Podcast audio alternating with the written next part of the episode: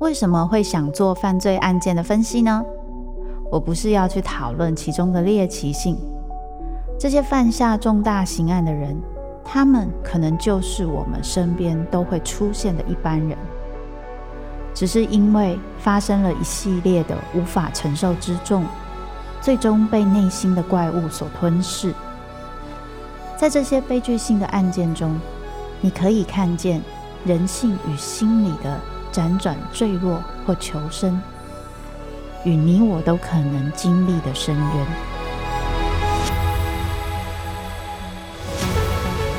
我是周慕姿，我的全新订阅节目《周慕姿读犯罪脚本》，被恶魔追逐的人，带你从心理学的角度探索人性的黑暗面。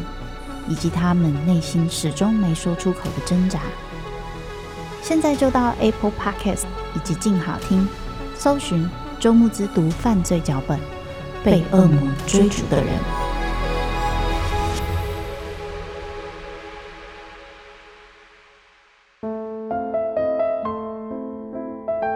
被遗弃的，寻找爱的，想回家的人。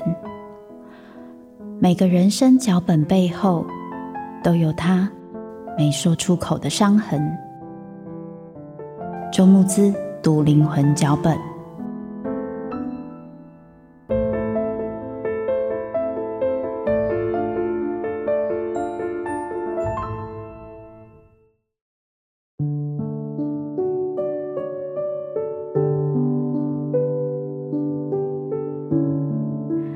各位听众朋友，大家好，欢迎收听由静好听制作播出的节目《周木兹读灵魂脚本》，那些人没有说出口的伤，我是主持人周木兹。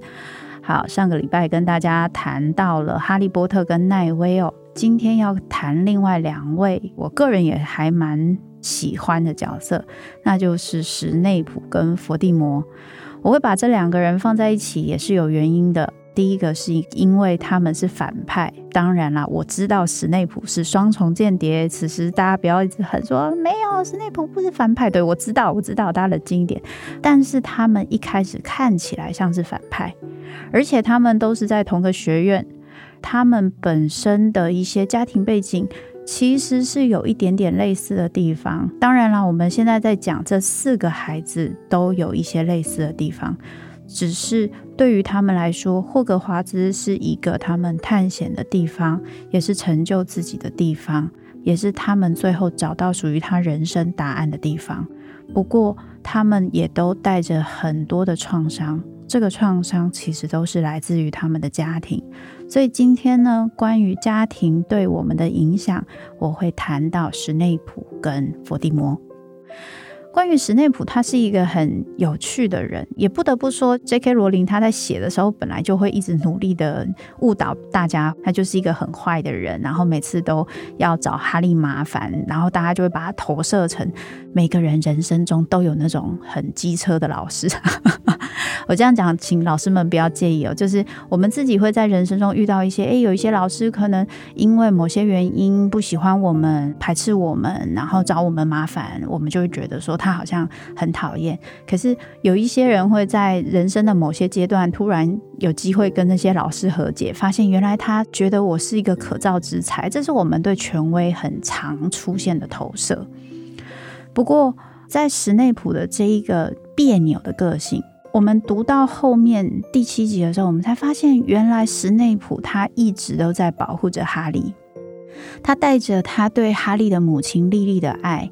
还有带着他对哈利的父亲詹姆的痛恨，他抱持着这么复杂而矛盾的心情去照顾着哈利波特，然后去喜好无常的佛地魔底下当双面间谍。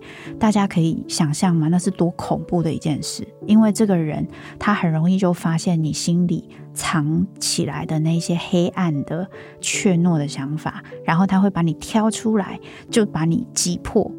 而史内普却敢在他的底下做这个双面间谍，只为了要保护莉莉的小孩哈利。你可以想象比这个更勇敢的事情吗？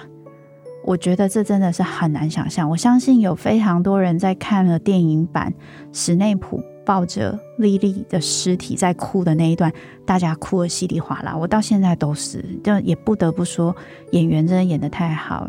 我们也向这位演员致敬哦，因为他后来因病过世了。但是我们真的非常的幸运，可以看到他这么棒的演技。那史内普很别扭的性格，喜欢一个人他是不会表现出来的。在保护哈利的时候，他会把自己弄得非常惹人厌。没有人会觉得史内普是一个双面间谍，也跟这个有关，因为他太讨厌了。可以说他演得很好，也可以说这就是他的性格。那为什么他会有这么别扭的性格呢？在《混血王子的背叛》里面稍微有提到，就是史内普的父母基本来说是一直在吵架，后来似乎是有离婚的，我有点忘记。这对于那个时候的史内普来说，他非常的孤单，他带有青少年的那一种心情，就是我觉得我很棒，我觉得都是你们不好。可是他心里有没有对自己是十分自卑的？其实有。也就是说，当我要去自大的觉得我很棒，觉得你们这些麻瓜都很烂，都很逊，那是一个什么？那是一个攻击，那是一个在他从父母那边的吵架、跟贬低、跟受伤中。所遭受的那一些伤痕，他拿去投射给跟他一样弱势的人，去攻击那些没有手腹之力的人，然后让他自己可以好过一点，因为这样他就不再是那一个弱势的人，他就可以变成是那个比较有力量、可以控制全局的人。所以对他来说，去使用怎么样的方式让自己更壮大，就变得非常重要的事情。于是，如果你从这样的部分去看史内普的性格，他虽然很自大，但是他不敢表现，因为他也怕被攻击。可是，如果他有力量的时候，一开始他会去加入佛地魔的阵营，是有道理的。他有力量的时候，仍然也会想要把他的伤痕。投射到别人身上，这是很正常的。所以，这样的史内普会去把自己的法术、变形术学这么炫的东西吗？不会，他会学什么？他会学那种可以帮助他，让他很厉害。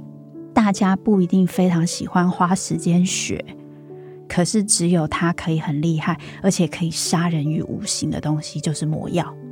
所以他最后会成为一个魔药学的老师，非常的合理。可是这也是很好玩的地方，他非常想要当黑魔法防御术的老师。大家有没有发现，可以当黑魔法防御术的老师，其实都很厉害，能力上很强，而且很炫很帅，都可以打败那一些不好的东西嘛。所以他内心其实有一个渴求。渴求什么？因为魔药学本身在魔法世界，我不知道大家有没有发现，它不是一个最被看重的。它当然很重要，大家会很需要它。你看变形学那个麦教授一变形，大家就哇，好帅，就是那种感觉。魔药学很实用，可是不够帅，而且没有那种好像我可以去做很正义的事情的感觉。因为魔药被坏人拿去，它就会变是坏的东西。可是今天。当我可以从魔药学变成一个黑魔法防御术的老师，那代表什么？代表我再也不是一个工具了，我是一个有能力可以去对抗邪恶的，然后是一个有能力的人。这件事情，我认为对史内普来说非常重要，因为这代表着他渴望可以被看见跟被认同的那个部分是可以被接受的。可是他被邓布利多拒绝了非常多次。那当然啦，不晓得后面的拒绝是真拒绝还是演的。可是我自己会有这样子的解释：史内普他对于自己的性格想要被看见，但是呢，他又没有那个勇气被看得那么明的那个部分，使得他在魔药学的发展变得非常的独特，而且非常厉害。这其实是有关系的。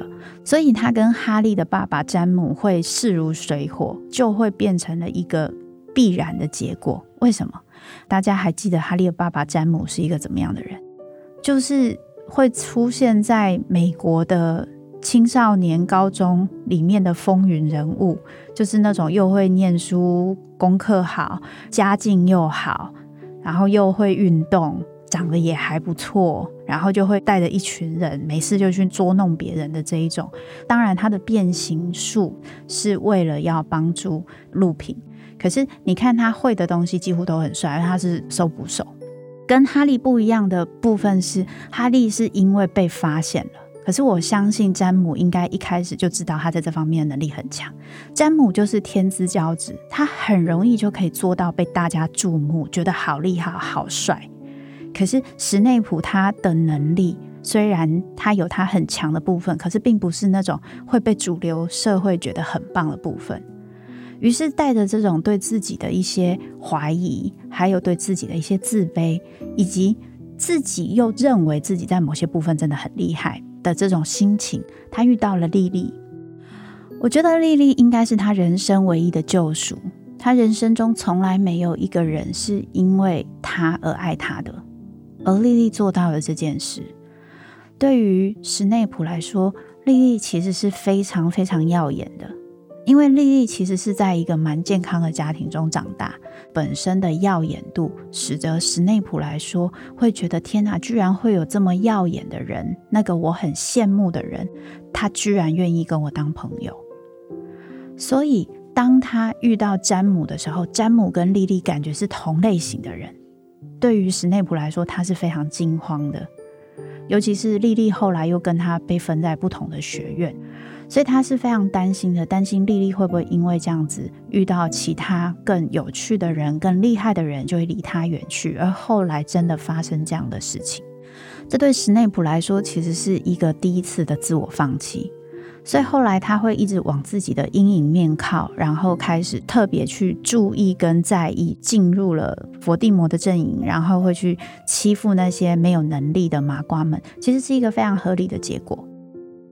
可是不一样的是，史内普他还有爱，那个爱就是莉莉。当莉莉因为佛地魔的关系死掉之后，对于史内普来说，他的人生最重要的东西就被夺走了。没有比这个更适合背叛的理由了。对史内普来说，那些他自己需要被看见。他想要去攻击别人，然后去安抚自己的伤痕，那些东西都不重要了，因为再怎么痛，再怎么伤，都没有莉莉已经不活在这个世界上，他再也看不到、碰不到的伤痕还要重。所以，为了这一件事情，他可以忍受所有的痛苦，只为了保护唯一那一点留下莉莉的痕迹的最美好的生物，那就是哈利。大家可能会觉得他对哈利看起来一点都不爱他，可是其实他对莉莉有时候也是这样。他跟莉莉正式的决裂，就是他对着莉莉骂马种。可是他一定很清楚马种这个话伤人的可能性，还有莉莉可能非常在意这件事，但是他还是骂了。为什么？因为当他没有办法去消化他自己的自卑感的时候，他没有办法消化莉莉跟詹姆是这么的相像，他们其实比较配、比较接近的自卑感跟嫉妒的时候，他必定会想要伤这些人。他想要伤跟攻击这些人，他一定会想到最狠的方式。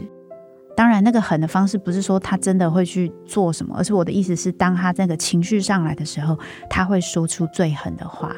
可是那不是他的本心，只是因为他的自卑感。所以那个自卑感，还有那个嫉妒的感觉，从哈利他的父母过世之后，有从史内普的心中被消化掉吗？其实没有。这也是史内普他后来遇到哈利这么痛苦的原因，因为他的身上有詹姆的痕迹，也有莉莉的痕迹。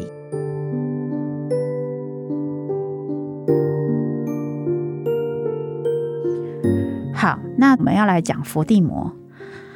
从伏地魔的家庭背景，我不知道大家有没有发现，他的妈妈跟爸爸之所以会结合生下伏地魔，是因为。他的妈妈用了迷情药，让他爸爸留在他身边，所以后来生下了伏地魔。本来伏地魔的爸爸看起来就是一个比较容易用人的地位跟外貌去轻蔑别人的人，然后他本身长得非常帅，所以他就觉得别人很丑。可是用这一个方式去结合，本身其实是带有意义的。那个意义就是，佛地魔本身就被设定成是一个不懂得爱的一个小孩，因为他的父母并不是因为爱而结合的，是因为迷情药所以结合。其实这一个设定我觉得蛮悲伤的。我那个时候在发现这件事情的时候，我就觉得天哪，J.K. 罗琳你也太狠了！幸好他不会来听这个广播。我那时候在看到这个设定的时候，我就发现哇，原来佛地魔在一开始本质上，不只是因为他后来被丢到孤儿院，也不只是因为他的妈妈死掉，他爸爸不要他，也不是不只是因为他的爸爸性格是这样，他继承了他爸爸这种无情的性格。而是他本身的设定，他的爸爸妈妈就不是因为爱而在一起的。所以，当他爸爸发现他其实是被迷情之后，他爸爸无情的走了，而伏地魔跟他妈妈被留了下来，妈妈后来又死了，这就变成了：当如果佛地魔是一个被设定不懂爱，也没有得到过爱的人，他不会知道怎么爱。于是他今天会有这么明显的用控制来做自我满足的自恋性格是非常正常的。为什么呢？因为当他不懂得爱的时候，他与他人的关系基本来说都是用控制来建立他自我的满足跟自我的安全感。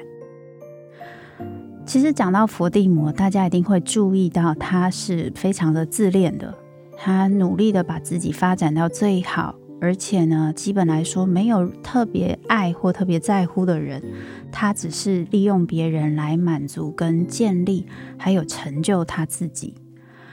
可是，在这样子家庭的背景设定下，你就会发现佛地魔会成为这样性格的人，其实并不意外。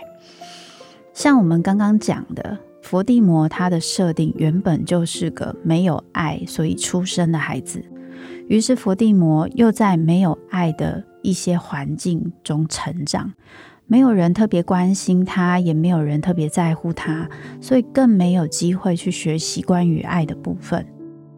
在这样的情况之下，当他的挫折，还有他很希望可以被注意、被在乎的这个部分，要用什么方式去满足？如果他没有爱的时候。回到我们日常生活上，你可能会看见有些人，如果是遇到这样的情况，他可能会出现一个状态，那就是他会用讨好的方式去得到这一些别人的关注、注意还有爱，也就是我们很常说的“因为我有用，你就会爱我”。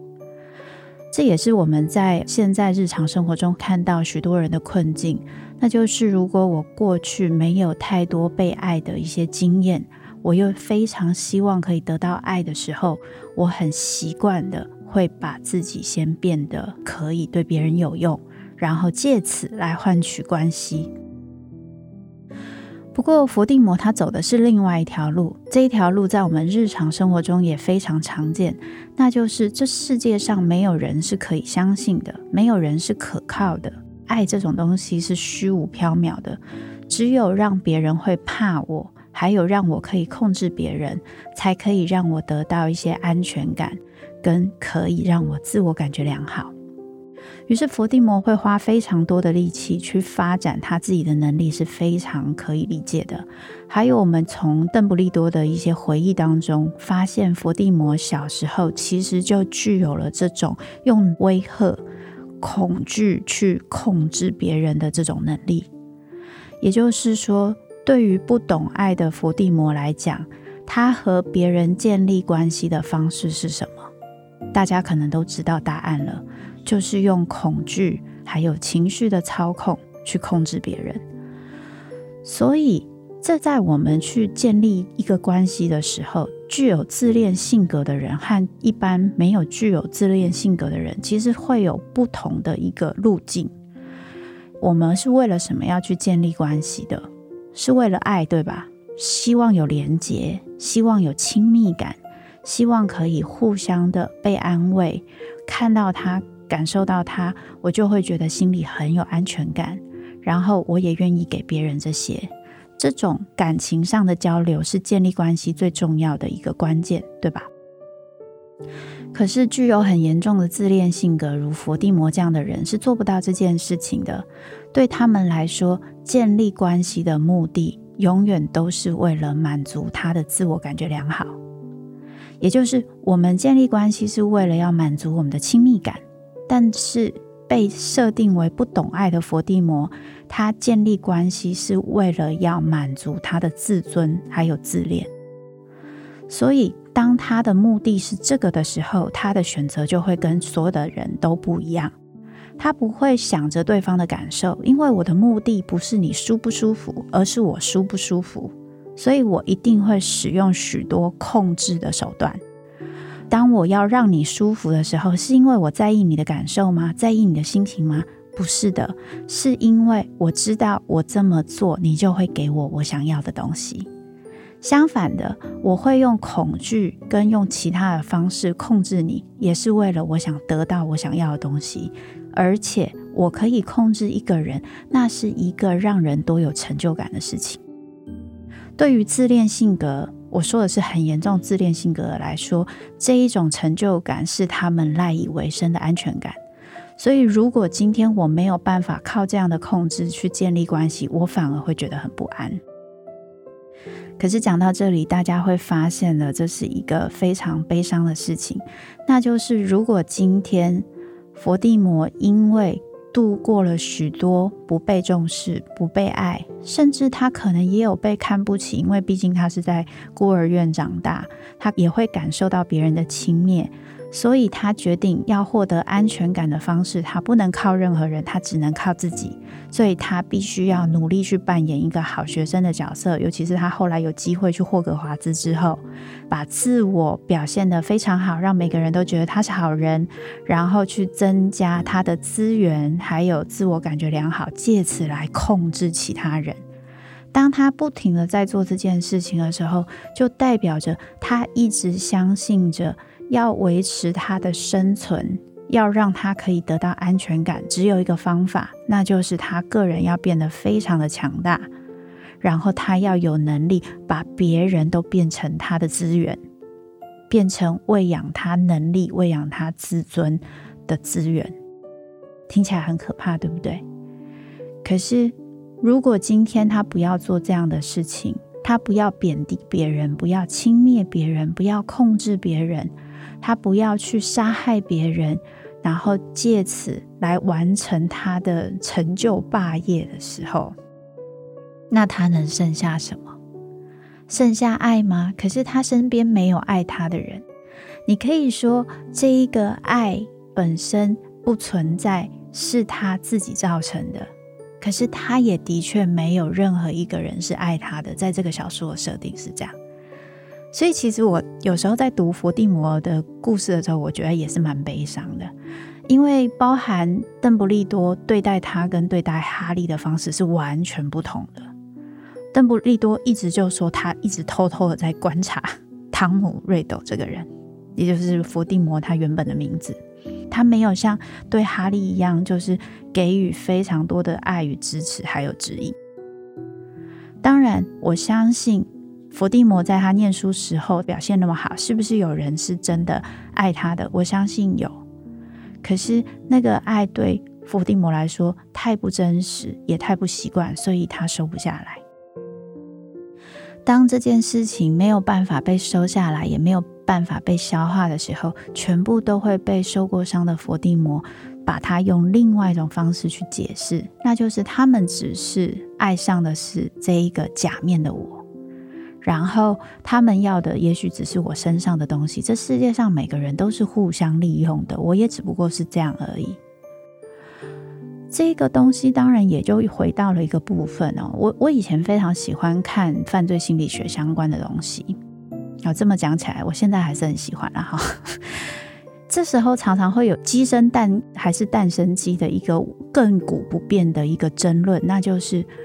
坏孩子、坏人、坏胚子，到底是因为天生基因就坏，还是因为后天环境影响？所谓的坏，我们这边指的是犯罪。可是，在佛地魔的故事给了我很大的感受。或许他本身的确有一些基因，比如说他的爸爸就不懂爱，然后他本身的结合就被设定成是没有爱的等等。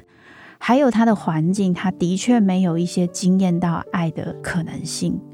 可是当他带着这么多的创伤跟挫折，他没有任何的机会去经验到爱，但是他又拥有这么多的能力的时候，如果今天他自恋的性格让他习惯要得到安全感的方式，就是要把自己扩展着很大很大，那么别人的感受，还有我们生存的意义。这一些比较泛道德的，或是一种我们内心对自己的理想、自我实现，或是想为了别人做一些事的这些心情，全部都不会在他的考虑里面。他只剩下一个，就是我做任何事都要把自己变得最大。他的恐惧以及他的孤单，让他会继续的完成这件事情。所以就回到了邓布利多说的那句话，那就是重点不是在于你的能力。而是在于你个人的选择，也就是说，如果今天你非常的缺乏爱、缺乏重视、缺乏一些自我肯定的能力，你会希望把你的能力永远都是用在不管做任何的选择，你都是会选择先考虑你自己最好，然后最自我实现的这个部分，而不是在于做这件事情到底符不符合。我个人的标准，还有会不会造成别人的困扰等等。我说的不是说你把你自己拿来就是牺牲，永远都以别人的需求为主，不是的，而是你在做那个选择的时候，你有没有曾经考虑过其他你人生中对你重要的人事物？不只是人，还包含你内心的信念。你的信念是只有把自己变得最好，还是你有其他觉得更重要的事情？这个我们就可以看到佛地魔跟哈利波特的差距。当然，因为我自己本身在做写作这个工作，有的时候在经营社群网站的时候，也会看到一些状况。像我们在写东西的时候，最害怕的一个东西叫做抄袭。但是在社群网站上，你其实会发现这一种事情很容易发生。对方换一句话来说，你原本的概念就被拿去用了，可是他可以说这不是抄袭。然后你也不知从何说起。其实我觉得在日常生活中，我们有时候会有很多这样的选择，那就是你硬要解释的话，你可以说你没有错，可是只有你自己最清楚，你在做这件事情的时候。是有考虑到我这个东西其实是从别人那边来的，我应该要引用，要提到别人，或是我需要考虑一下别人的感受，还是我只有考虑到我想要冲我社群网站的触及度或是什么的，然后我就拿出来用。这个是一个我觉得在我现实上很常见到的例子，当然日常生活有更多这样的例子，那就是我在做这件事情，我可以骗天骗地，但是我骗不了我自己。我自己很清楚，我做这件事情的目的是为了什么，那就是选择。我现在并不是说你为了你自己的选择就是不对的，我不是这个意思。我的意思是我们必须要承担这些选择。我觉得最困难的部分是我们没有办法承担这个选择，而是去告诉自己说：“我是为了这个世界，为了大家好，我是为了什么？”就像伏地魔这样，他认为一统麻瓜世界是为了大家好，是为了要荣耀巫师的这一个部分，所以才会有这么多人跟随他。如果他跑出来就是个屁孩，说我就是想要杀掉所有的麻瓜，我觉得他们很混蛋，哈哈哈哈！这才不会有人跟着他呢。所以问题就是在于，当我们知道这是我们的选择，即使我们有能力，我们可以重新去思考我们的选择的时候，我们有没有办法在面对自己的欲望，还有我自己对自己的评价跟标准两边的拉扯的时候，能够做出一个对自己很重要，但也许其实是有些困难的答案？这个答案只有我们自己知道。而这一个挣扎也只有我们自己清楚。我觉得这是我在看佛地魔的时候最有感的部分。好啦，今天讲了史内普跟伏地魔，不知道大家感觉怎么样？我自己非常喜欢这两个角色，我觉得我还是觉得 J.K. 罗琳真的是太厉害了。所以呢，希望这一集也可以带给大家一些不同的看法。好，那下一次我们就会跟大家聊到关于哈利、还有妙丽以及荣恩他们三个人的关系，以及他们的依附类型。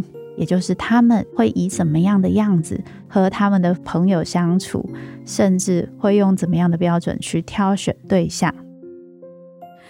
感谢各位的收听，请大家持续锁定由静好听制作播出的节目《周慕姿读灵魂脚本》，那些人没有说出口的伤，并下载静好听 APP。我们下次再聊。